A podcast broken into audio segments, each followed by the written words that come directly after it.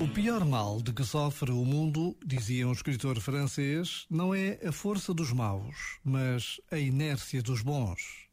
Provavelmente tem razão. Afinal, mesmo em tempo de crise, permanecemos quase todos demasiado acomodados. Aflige-nos certamente o sofrimento que vemos à nossa volta, mas pensamos pouco em agir. Ora, há muito bem que fica por fazer porque nós não ganhamos o ânimo e coragem para deitar mãos à obra.